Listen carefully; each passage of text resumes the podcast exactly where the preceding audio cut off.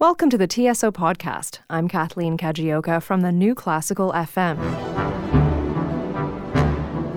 Those are real moments when you can stop and think, this is a great thing and I'm doing something wonderful. That's TSO Associate Principal Horn Christopher Gongos. You'll hear more from him later in the show. Our first guest is Canadian composer Abigail Richardson Schulte. Richardson Schulte is the composer in residence with the Hamilton Philharmonic Orchestra.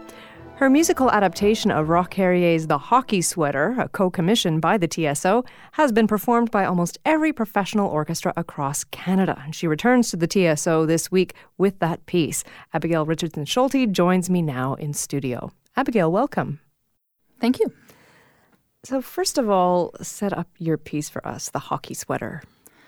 Sure. Well, five years ago, the Toronto Symphony Orchestra commissioned the hockey sweater, and a couple of other orchestras joined into the commission Calgary Philharmonic Orchestra and National Arts Centre Orchestra. And it's just been such a joy. The piece is five years old this year. It's it's got about forty performances this season, so it's really Amazing. just taken off. Wow! Now, did you feel a particular pressure when setting this very famous, well-loved story? How did that feel to approach that as a composer?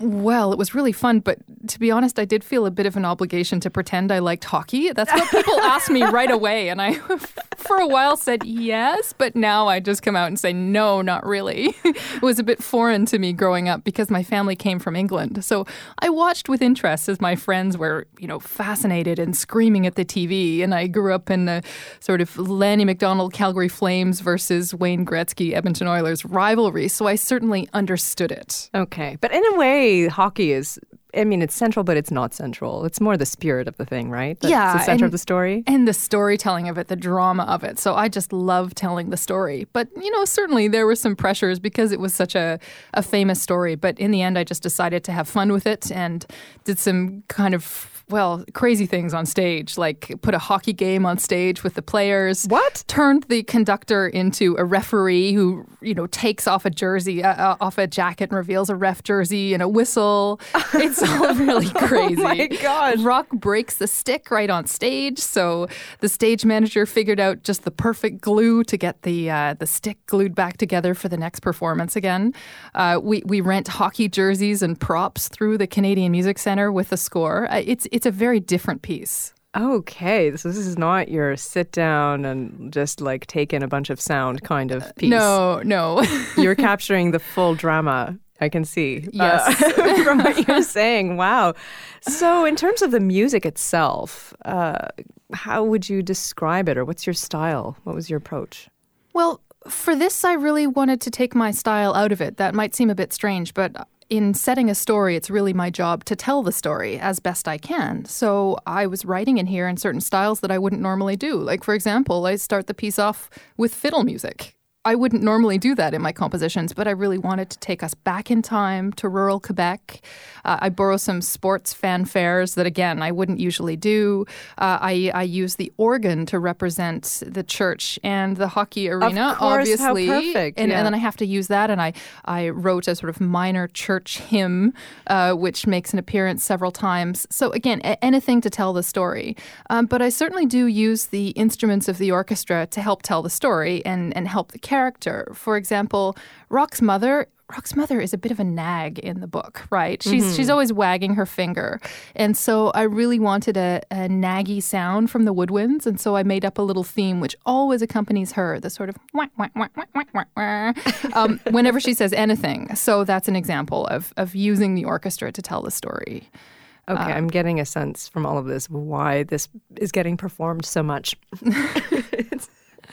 it sounds amazing. So we're going to hear some highlights now from the hockey sweater. Can you set up the clips for us? Sure. So the clip starts right at the beginning of the piece. This is the fiddling tune I made up, which is then spread around the orchestra.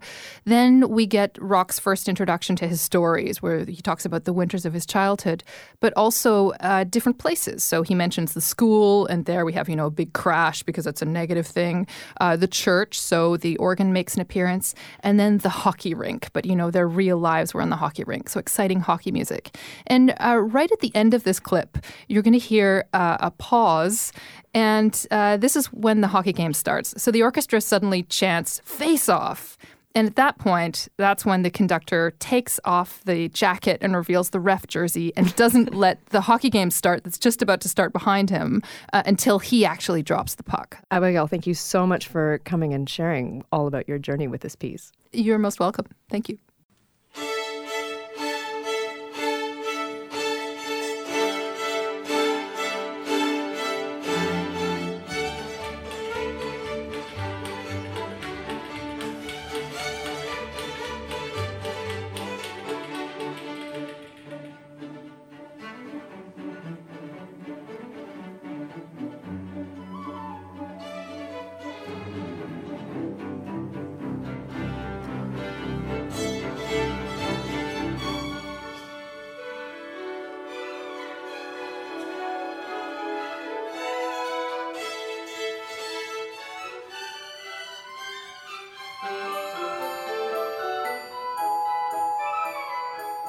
The winters of my childhood were long, long seasons.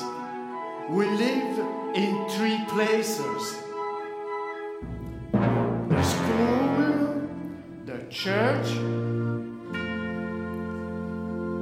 and the skating rink. But our real life was on the skating rink. Real battles were won on the skating rink. Real strength appeared on the skating rink. The real leaders showed themselves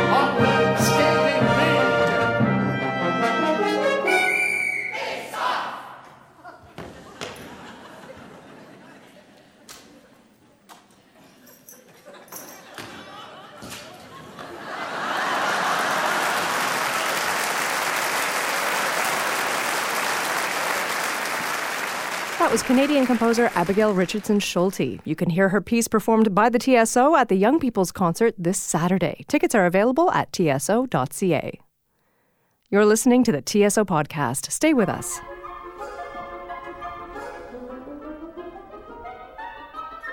Our next guest is TSO Associate Principal Horn Christopher Gongos. Before joining the TSO in 1998, Gongos was Principal Horn at the Kitchener Waterloo Symphony and Associate Principal Horn of the Winnipeg Symphony. He's also a dedicated teacher at the University of Toronto and the Glenn Gould School. TSO Principal Bass Jeff Beecher caught up with Christopher Gongos to talk about his life with the orchestra. Take a listen. Chris Gongos, welcome to the show. Thank you very much, Jeff. So, Chris, uh, you've had a wonderful career so far with the Toronto Symphony Orchestra as our associate principal horn. Are there any particular memories that stand out, either from this past season or seasons past, that are particular highlights for you?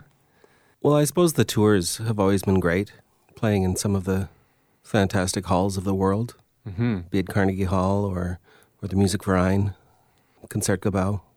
Those are real moments when you can stop and think, this is a great thing and I'm doing something wonderful. I remember uh, back in January at the National Arts Center, speaking of being on tour, there was a, uh, a sort of uh, heroic moment for you where uh, Neil Deland, our principal horn, fell ill along with a couple other musicians. And you stepped in as a total hero's work in Dvorak 7. What was that like for you? Well, it's always shocking to get the call saying that you're you're on, um, but it is part of the job, Right. right? So, in the back of our minds, we're always thinking it's a possibility. So, if the symphony is Dvorak Seven that week, I'd better at least be somewhat ready to sit in that chair. So you have another solo turn coming up with the TSO. You'll be standing in front of the orchestra in some of our upcoming student concerts this month. Uh, tell us about the piece you're playing. It's Howard Cable's Point Pelee, is that right? Right. It's a um, three and a half minute piece featuring the horn. It's very melodic. It's beautiful. It's peaceful. Um, Howard wrote it as the middle movement of a piece called The Ontario Pictures in 1986. And um, he was just a, a master at orchestration and knew how to write very well for the horn. So I know besides all the incredible work you do as a performer with the TSO, you're an active teacher at the Glenn Gould School as well. What's it like for you to balance that between performer and, and teacher? Well, during the school year, it's difficult schedule wise. There are a lot of demands that teaching has, um, both on your, your time and on your headspace. But I, I consider it a, a really important part of what I do. I think to nurture the young players is really important to give back what I, I think I was given as a Mhm. student. And um, also to teach makes me think about my own playing. So I think it keeps me on my toes. You know, it actually makes me recall when I was a student, which was probably the period of greatest learning and, and growth, of course. So, you know, it, if I'm facing a problem in the orchestra or with my playing in general, I can think back to what any one of my teachers would have said, Right. which is very useful. Do you think of your studio as a laboratory for you as well as your students? you kind of hashing out just the the great scientific process of playing the horn together? Yes, and in fact, I, I say that to my students all the time. I say this is like white lab coat time. Right. You know, it's it's not a time to be very very judgmental because things could go any number of ways, but it's a time to just figure all this stuff out. How do you balance that then? The idea that you have standards and, and you're trying to, you know, really push them along, but knowing how, in particular, the French horn is really one of the most, if not most difficult instruments, technically speaking, to get them that sense of like push, but also nurture. You have to be very clear that there's an experiment time Yeah. and and figure things out time, but the end goal is to sound great and to play at a level that is the standard that's expected mm-hmm. if one's to be working or or winning auditions or teaching themselves. So the the experiment leads to hopefully great playing. Well, they certainly got a great teacher in you, Chris. Why, thank you. Thanks so much for joining us. Thanks, Jeff.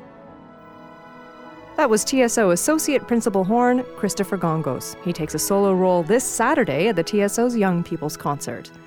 That brings us to the end of this week's TSO podcast. Don't forget, let us know what you think of the show. Send an email to community at tso.ca or leave a note on our Facebook or Twitter pages. For more music and stories from the Toronto Symphony Orchestra, join us on Sunday night with the TSO. That's every Sunday at 8 p.m. on the new Classical FM. I'm Kathleen Kajioka. Join us next Monday for another episode of the TSO podcast. This spring, escape into music with the Toronto Symphony Orchestra. For a limited time only, tickets are 50% off when you use promo code SPRING.